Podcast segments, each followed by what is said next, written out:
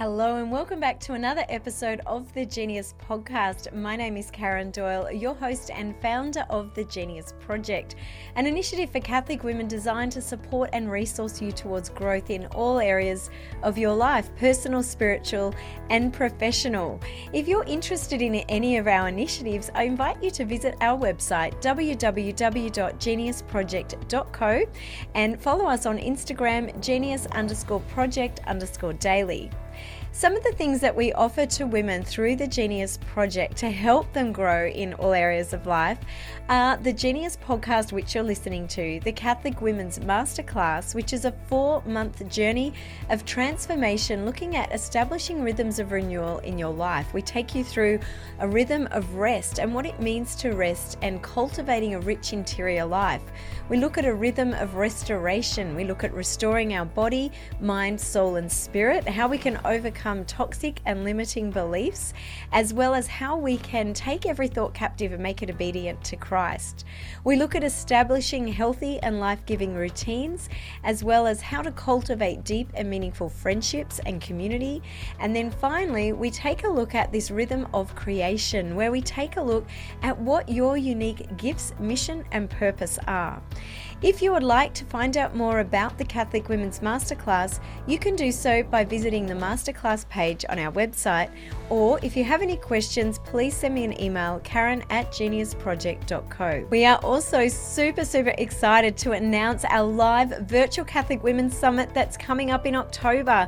So, ladies, if you are in need of some encouragement, if you need to have your cup filled, and you just like to be renewed and connect with other like minded women, please go to our our website and register for the free live virtual Catholic Women's Summit that we'll be hosting in October.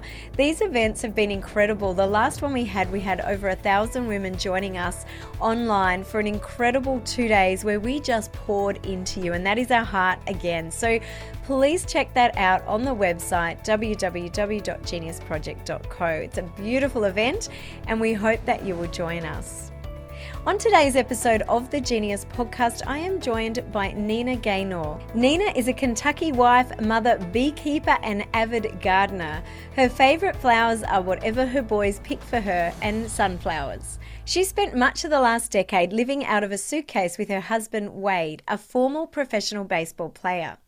Throughout the 29 changes of address, the stress of moving a young family, and working many of those years as an emergency or surgical nurse, Nina has learned to embrace the peace that comes from the steadfast accompaniment of Christ. She's also the author of two books, The Birds and the Bees and A Garden for Mary, which is her first children's book. In today's episode, we're going to be having a conversation about her first book and the role that the Blessed Mother plays in our lives as Catholic women.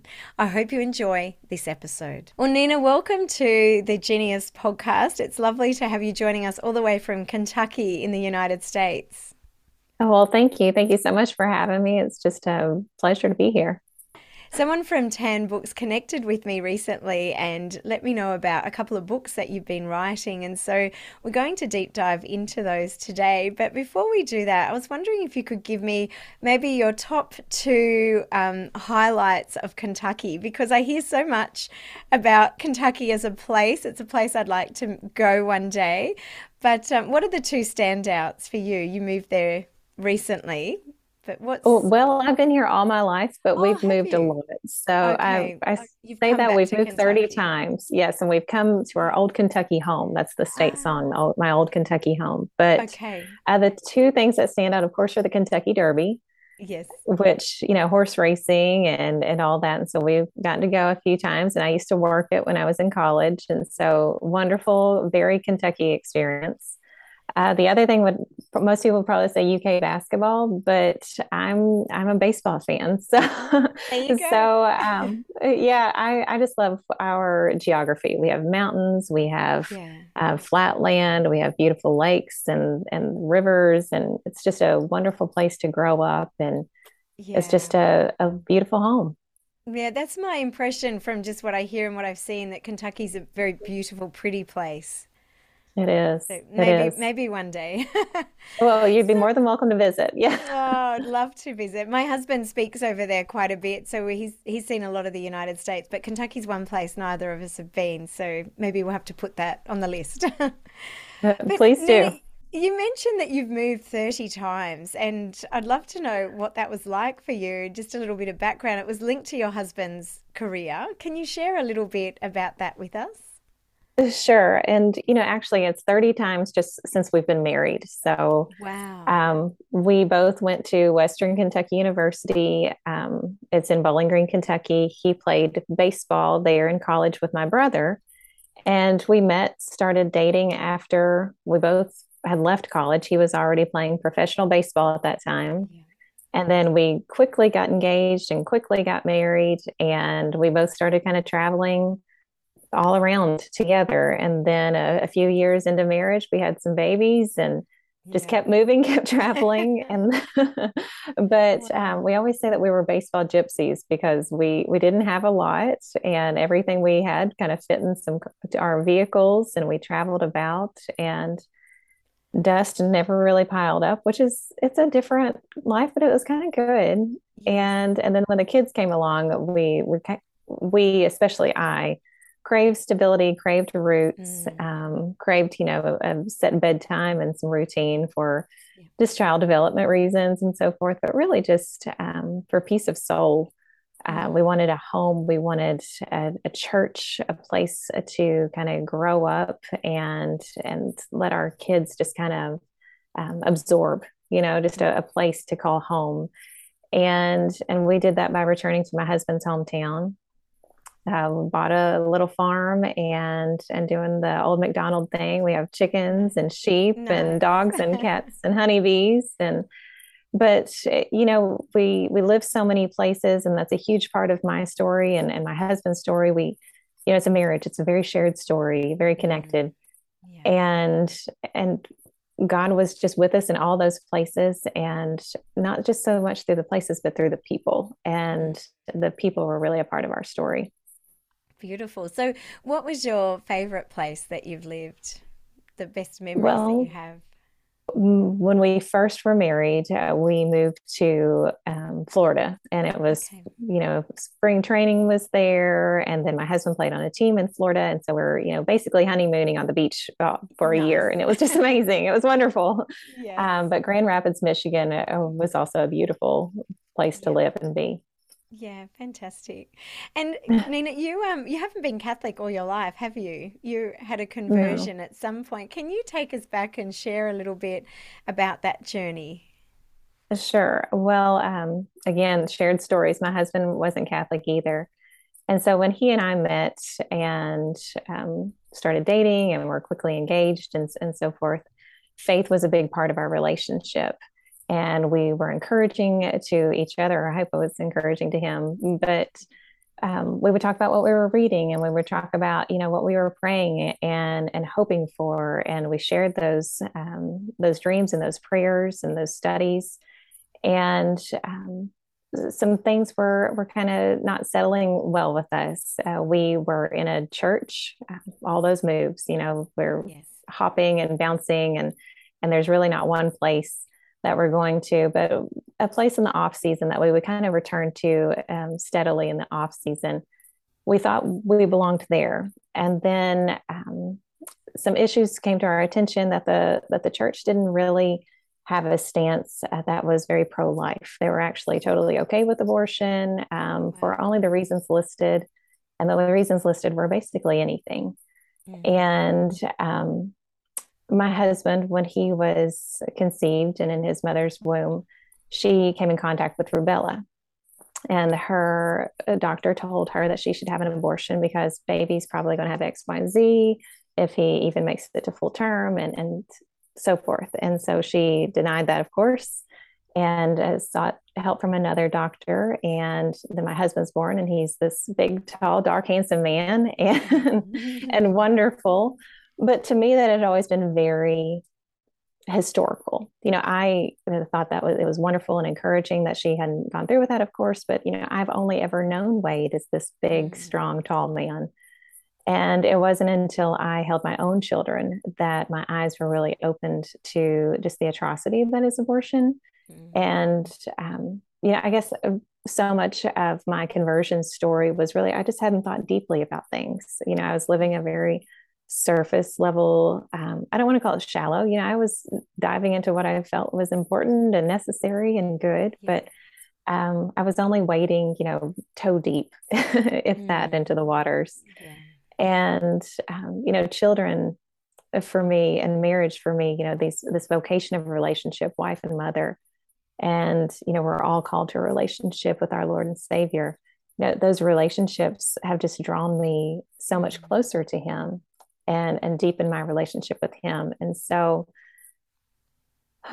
it's a long story all conversion stories are uh, but but basically that that big bump in the road kind of threw us out you know we, we were i felt like we are on the streets and we we're searching for a church home and and we had to find where we belonged and, and who we would mm-hmm. be you know where are we going to dive in and invest and and have our children you know we're going to bring them up in this faith and in this church and my husband has just these wonderful memories of church uh, that really formed who he is as a man. And I've got scattered different memories, but I think they're very formational as well.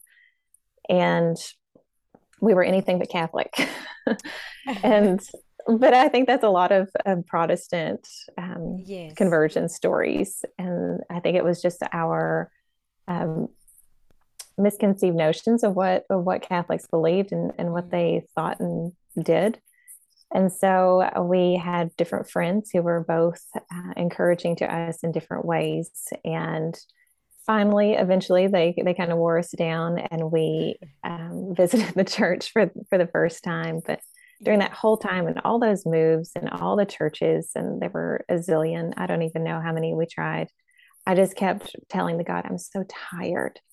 And that was just, I was weighed down. I was heavy. I was burdened and I was like, but Jesus, your your your yoke is light, you know, and I'm I'm seeking you, I'm searching for you.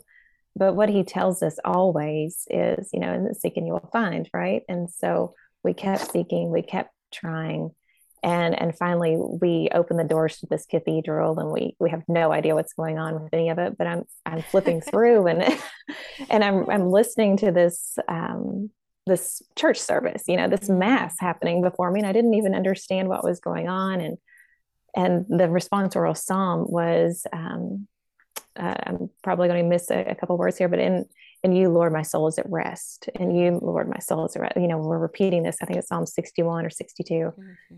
and and i just started weeping you know like I, have been this is needed rest i was searching for you and yes. and then there he was in the catholic church Wow, that's incredible. It's so powerful. Um, to well, it's story. a it's a long story, yeah, but, but, but I, I think there's those moments, aren't there, where the Lord just breaks through and comes to meet us where we're at, and He can use experiences, conversations, people, and often he, we, when we look back, it's only when we look back we realize He's been leading us along this journey into a deeper communion with Him. So that's beautiful. Absolutely. So, from that point, how long did it take you before you were received into the church? Did you have a bit of questioning, or were you all in from that moment?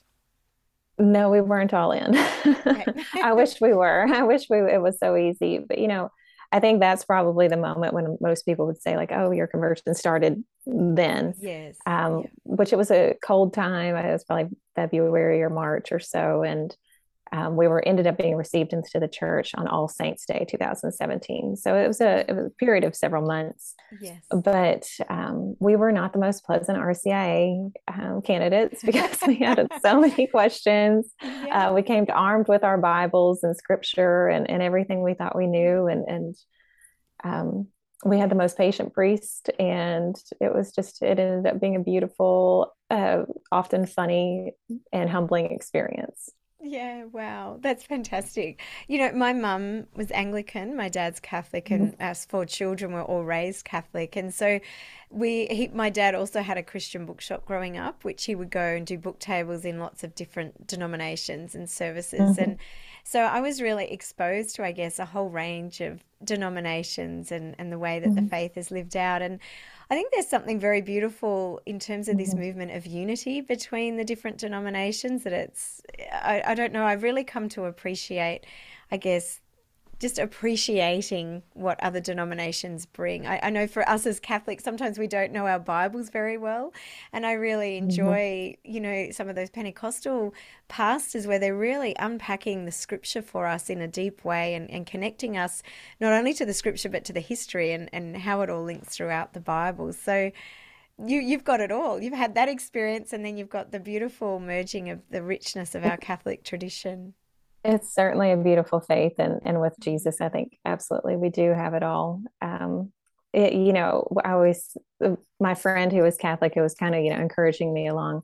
She would always tell me, she's like, "You're Catholic, you just don't know it."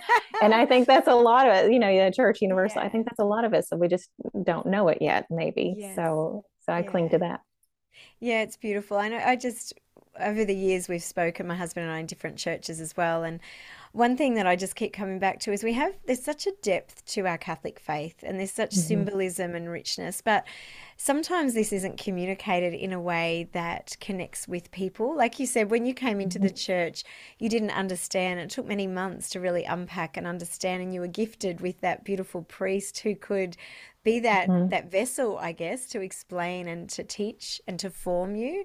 Um, what would be, I guess, key formation areas that you would see that are really lacking for Catholic women, like areas of growth that we can dive into in our faith? Goodness. So, well, with the Catholic faith, I think you have so many different opportunities to grow your faith, right? And to grow closer to Jesus. So, mm-hmm. all the sacraments offer us those opportunities. And so I would just encourage people to ask the Lord what that is for them and and go to him in just honest prayer. Uh, you know, prayer is something I so know the necessity of it and and how important it is. And you know, as a parent, I know I want my kids to talk to me and I know I want them to come to me. And I love our Lord. And still I'm sometimes just so hesitant. You know, I just sit there and push back and don't do it the way that I feel like he's calling me to. And so I would say to really go and just honest, bare, raw prayer to him because he knows, he knows our areas that will grow us and, and grow our hearts. And and also I'd say, you know, open the word and and let it speak to your life and and never be afraid to go to him there because mm. just so much peace and you know all the years that we were traveling with baseball you know there's not really church on sunday when when there's a ball game at noon um, yeah. at least you know in in our understanding of where we were at that time. You know, that meant like my husband's at the field by 8 a.m. And then if I go, I go by myself. And, yeah. you know, I was hesitant to do that, but sometimes I did. But all throughout that time, you know, we had our Bibles and and we earnestly sought him and prayed. And I just I don't know where I would be without scripture and, and mm. what it's done mm. for me. Yeah, amen. So, Nina, you've written two books, one called The Birds and the Bees, which I believe is a romance novel. Is that correct for adults? And then the other is A Garden for Mary, which is a children's book, which mm-hmm. Tan Books sent me a copy of, and it's really beautiful. And we'll put the link to it in the show notes for women to, to purchase a copy. Can you share with me a little bit about I mean, that's a massive jump from like an adult romance novel to a children's book about the Blessed Mother. And I guess that's one of the areas that I guess there's a lot of confusion over is the role of Mary in our lives as Catholics, especially for Protestants or people not of Catholic mm-hmm. faith.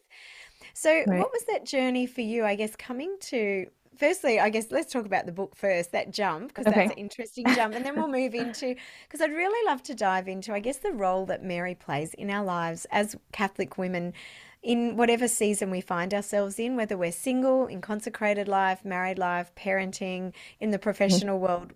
Mary is this perfect exemplar. She offers mm-hmm. us a beautiful example of how to live our vocation of womanhood in its fullest sense. So that's where I'd like to go. But take us back to first book, second book, and such a big jump. What made you want to write the first novel that you did?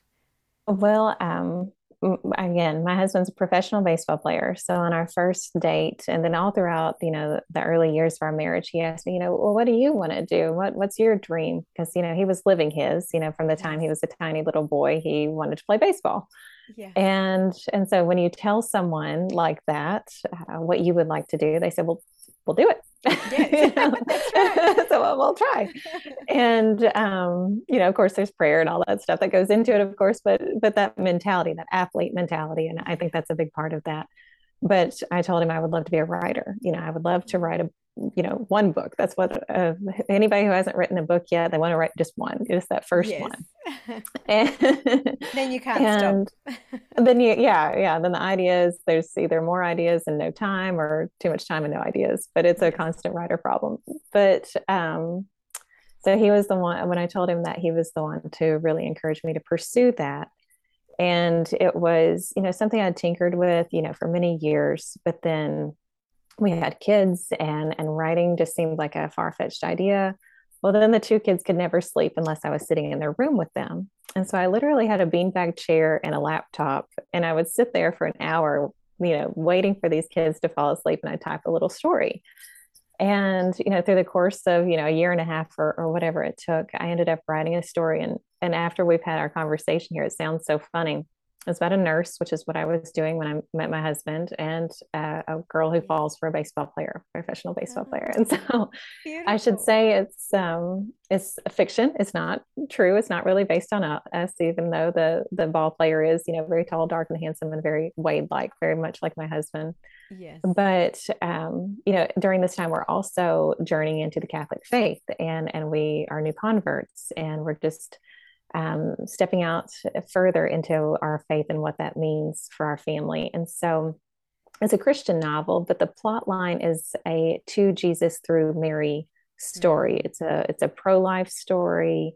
Um, it's a story about how we have all these our life is really made up of choices you know turn left turn right go forward step back uh, say yes or say no and and our life kind of is a result of that and you know of course there are things we don't choose you know nobody chooses mm-hmm. cancer and mm-hmm. and uh, issues but it's how we respond to those things mm-hmm. right so we choose our response and so yeah. that's really that book in a nutshell um, which is just funny because it's it's it's me like if you get a glimpse into like my my what I'm thinking, I guess, or, or what I'm praying on.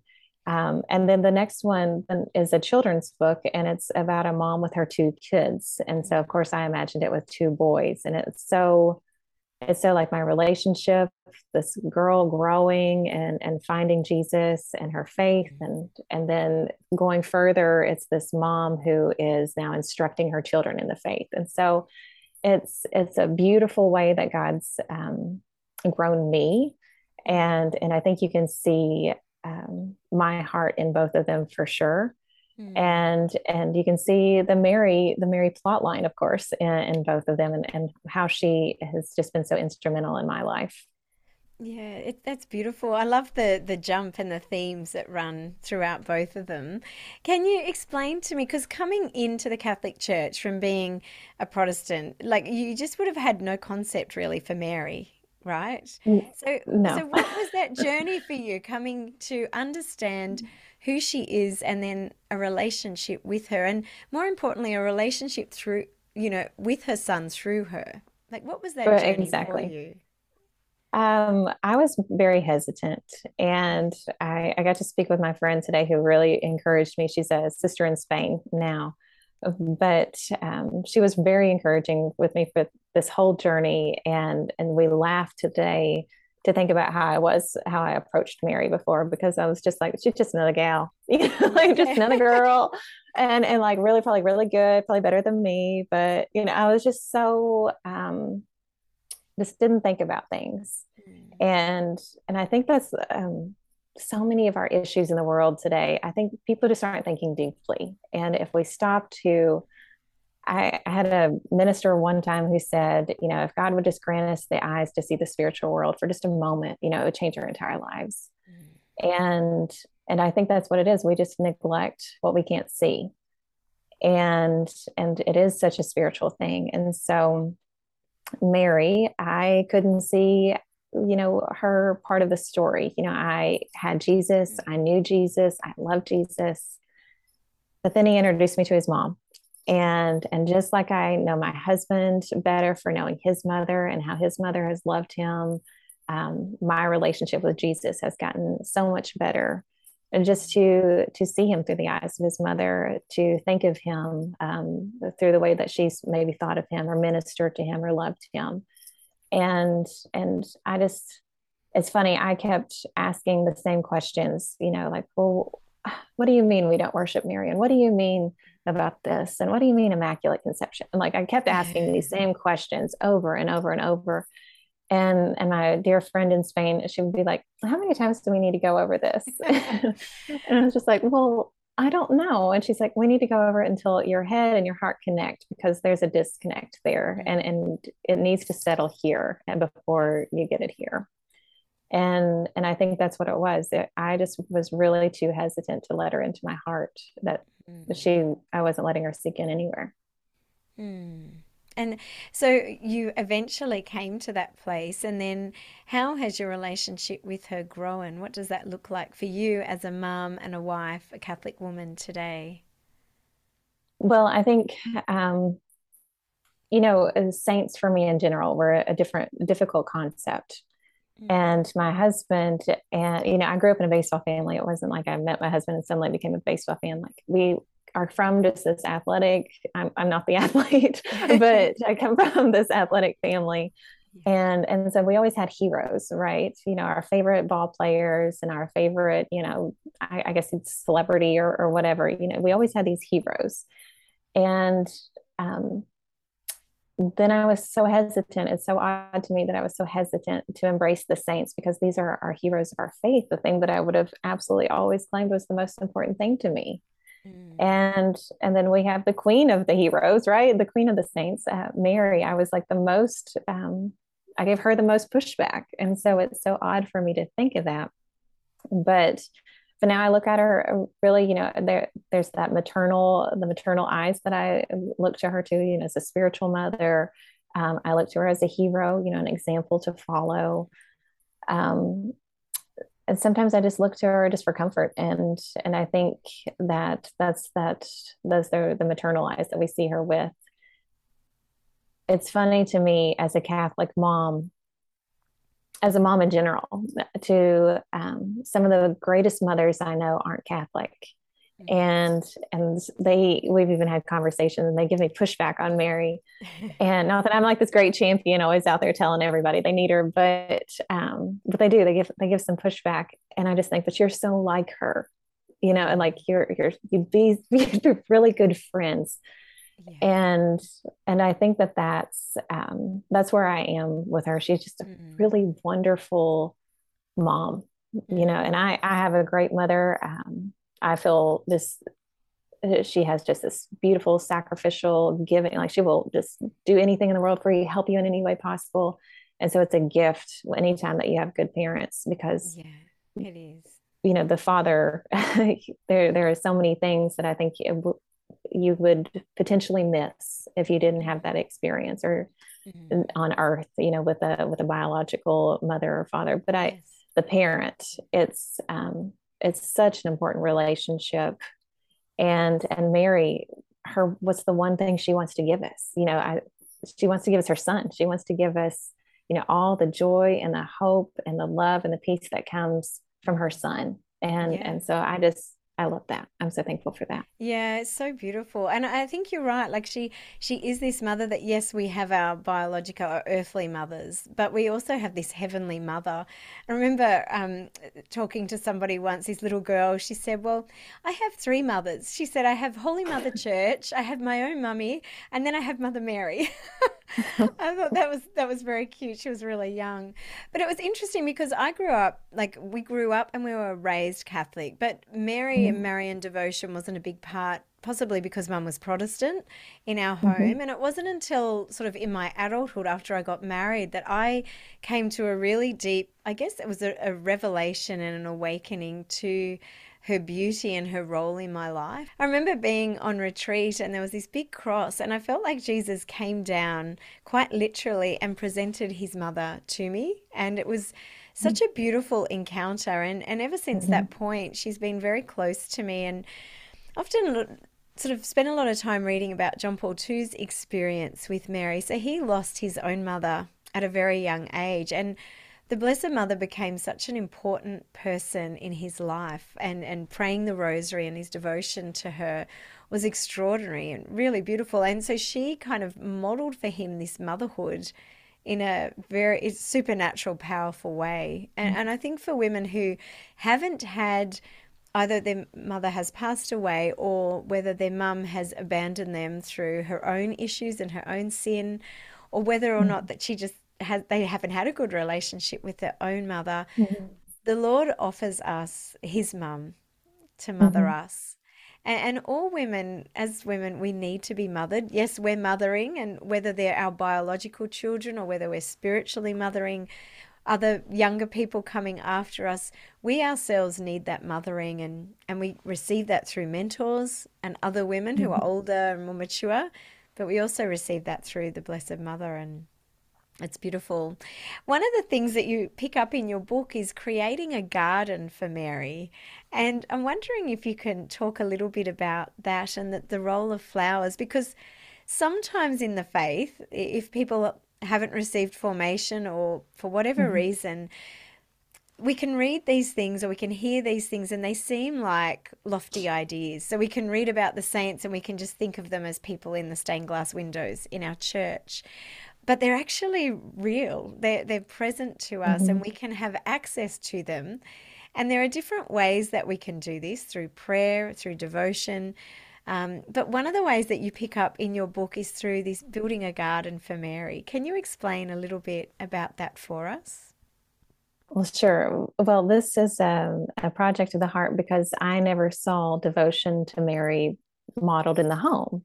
Mm-hmm. And, you know, I work as a lay minister in our church and I'm working with children a lot and, and their families. And I'm seeing, you know, how do we how do we teach people? How do we show people? How do we evangelize and bring them Jesus? And um, you know, I'm to Jesus through Mary mm-hmm. is is just the theme of of everything I've written here lately. But this theme of Marian gardens and and what is that and how do they help us evangelize and, um, and draw us nearer to a conversion of our own hearts, you know, ongoing conversion. But what that is, is, you know, in medieval times, the majority of people couldn't read and they couldn't write. And, and so the church had to get very creative. How are they going to get the message of the gospel out to everybody? And, and so since they couldn't pass out a Bible to everybody, and even if they could, they couldn't read it, um, they became um, again very creative. They had stained glass windows and hymns and songs. And then they also did these things called marian gardens. And so around the you know i imagine those little country churches i guess i'm thinking about our little kentucky place. I'm sure it was over in europe. Uh, but they had um, gardens around their churches. And and the gardens would have different flowers and plants that were associated, you know, often with Our Lady or mm-hmm. or different saints and scriptures and things about Jesus's life. And so anybody who would see those could kind of tell another one. They could point to an iris and its long stalk and and show them how it looks like a sword. You know, I always talk about irises because I have little boys. My that's I guess that's probably their favorites. Yeah. But um, and they could talk about how that sword was to pierce Mary's heart. You know, the prophecy. Mm-hmm and and they could pass on those or or if they saw lavender uh, there's a legend that the reason lavender um, or rosemary you know switches because legends do that. But mm-hmm. um, the reason that they sell, smell so sweetly is because mary hung the infant jesus's clothes his laundry to dry on them. And and mm-hmm. since then you know those botanicals have the wonderful sweet scent that we know them for.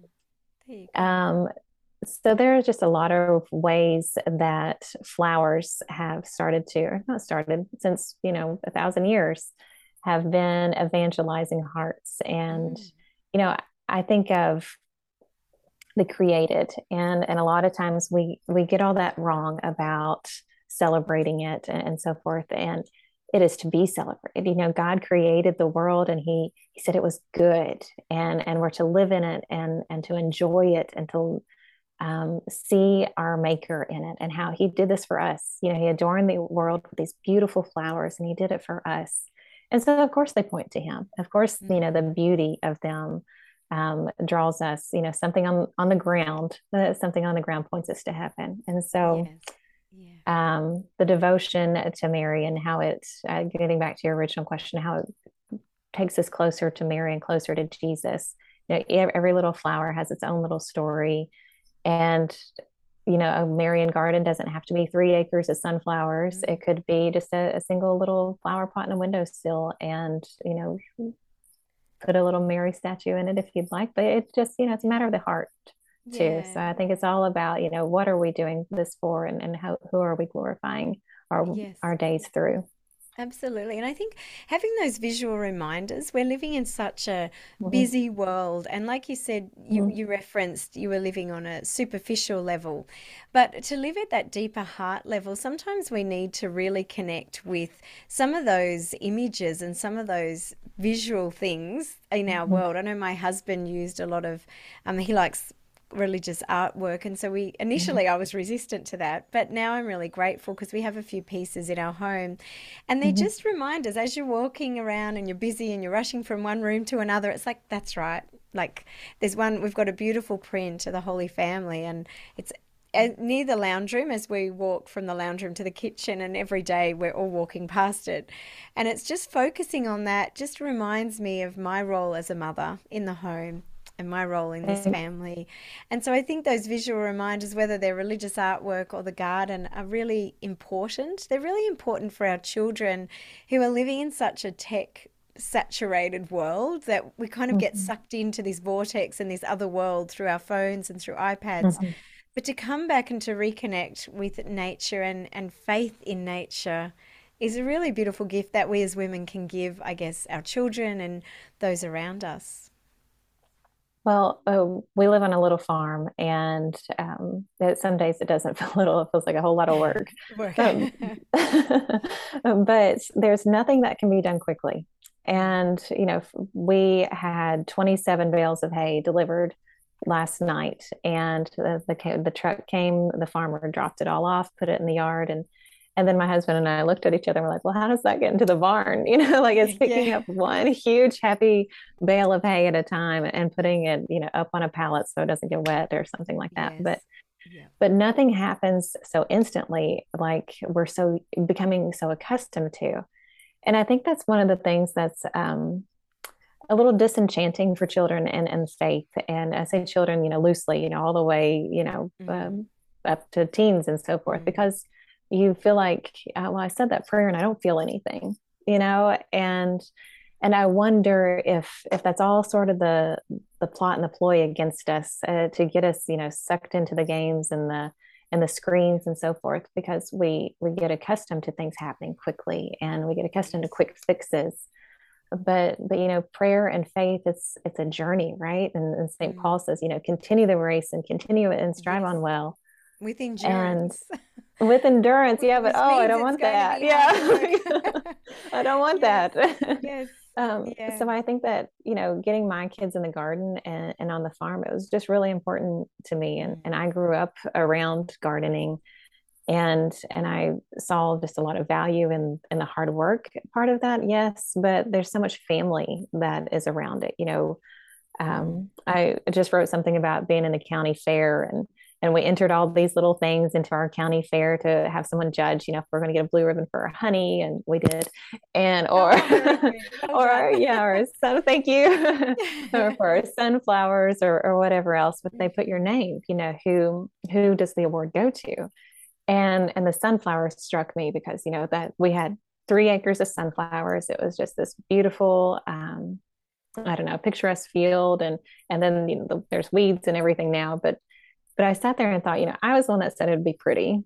But then my husband went and bought the seed. He went and tilled the field. He went and put it in the ground. And then, you know, I went and snipped them when they were full and and out there. And so I'm just like, well, who do who do we give the credit to? Mm. you know, but but really it's um it's just a testament to being out there and with our family and working together and you know it's it's like the parable of the sower you know keep on planting keep on sowing um, because there's hope in that you know the, make the fertile ground or find the fertile ground or pray through that fertile ground um, to where god will, will grow you have heavenward absolutely and you're talking about like a physical garden and, and the metaphor here is just that garden mm-hmm. of our it's, soul That, Yes. God is, and we we need to really be coming before Him, and we need to ask Mary as well for her intercession to help us to till the soil of our soul. Because if we don't attend to that, if we're not investing in that, then we know what happens to the ground in gardening. If, if we're not hmm tilling the soil, if we're not nurturing the soil, well, eventually something can't grow. And so, for our faith to grow, we need to be constantly tilling the soil in terms of faith and pouring into ourselves with formation, with the sacraments, with hmm prayer, with devotions, with community of like minded people. These are really important hmm things, especially in our culture today. I think, you know, it's becoming increasingly difficult to hold on to faith for people in this culture. We- We've seen a drop, a huge drop in the number of people hmm returning to church after COVID lockdowns and people just don't see it as necessary. And I think you picked up on one thing that concept of endurance, that hmm running this race with endurance, it's a long game. And really, our life and all the things that happen in the everyday are taking place behind a much bigger or in front of a much bigger backdrop.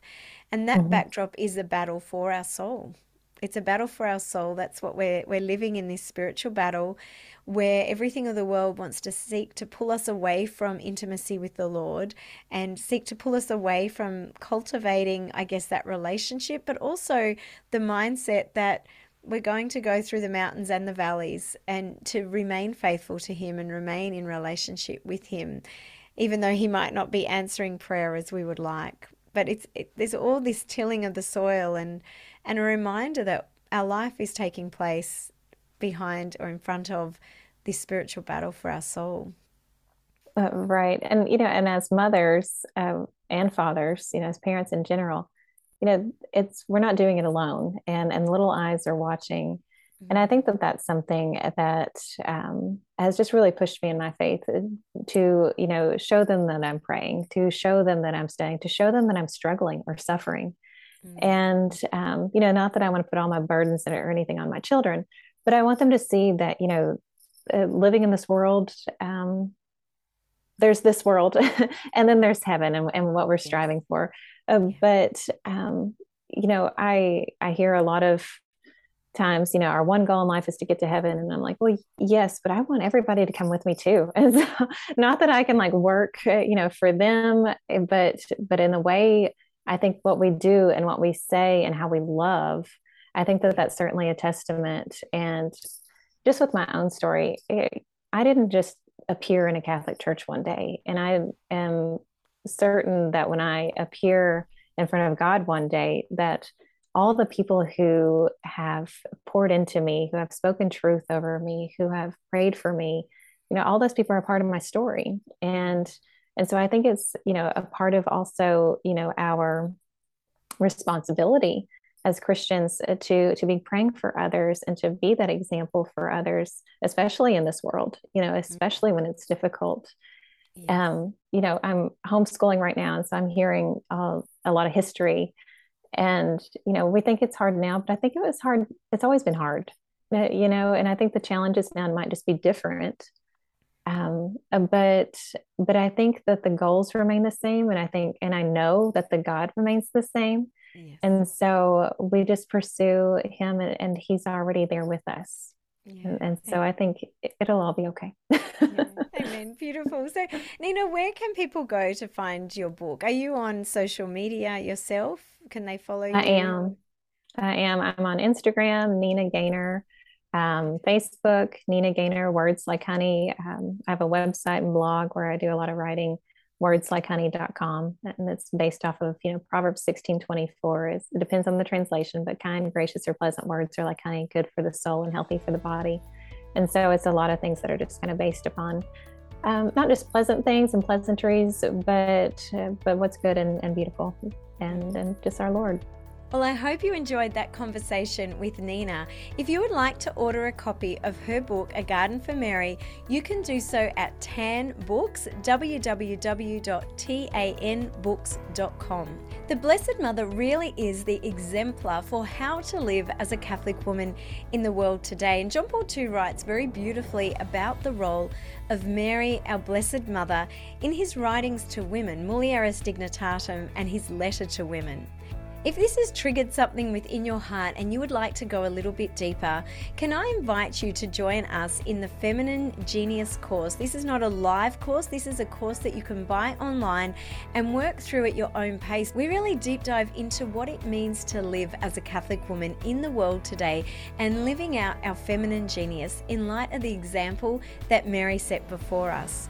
You can find that course, the Genius Project Feminine Genius course, on our website www.geniusproject.co. Ladies, make sure you head on over to the website or on Instagram and register for the live Virtual Catholic Women's Summit coming up in October. This is an incredible event where we just gather with many women and we have beautiful speakers who are just going to pour into you. You will come away encouraged and renewed in your faith. It's a fabulous opportunity to just come together with lots of like minded Catholic women. If you live in Australia, you can also register now for the Sisterhood National Catholic Women's Conference which will be held from the 17th to the 19th of March next year, 2023, in Sydney, Australia. This is a beautiful weekend, ladies, an in person event, and we can't wait to see you there. If you've liked what you've heard on the podcast, can I ask you to do me a favor and head on over to the podcast platform and leave a review and a rating?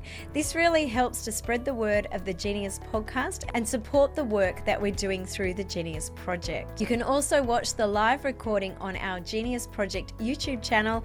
And we'd love you if you are on social media to join us at genius underscore project underscore daily. Ladies, as always, it's been a pleasure to serve you on the Genius podcast. I hope and pray that the week ahead is blessed. And I really want to encourage you just to carve out some time to cultivate this relationship with the Blessed Mother and her Son through her Immaculate Heart. Have a beautiful week, ladies. God bless you. We'll see you back here next Tuesday for another episode of the Genius Podcast.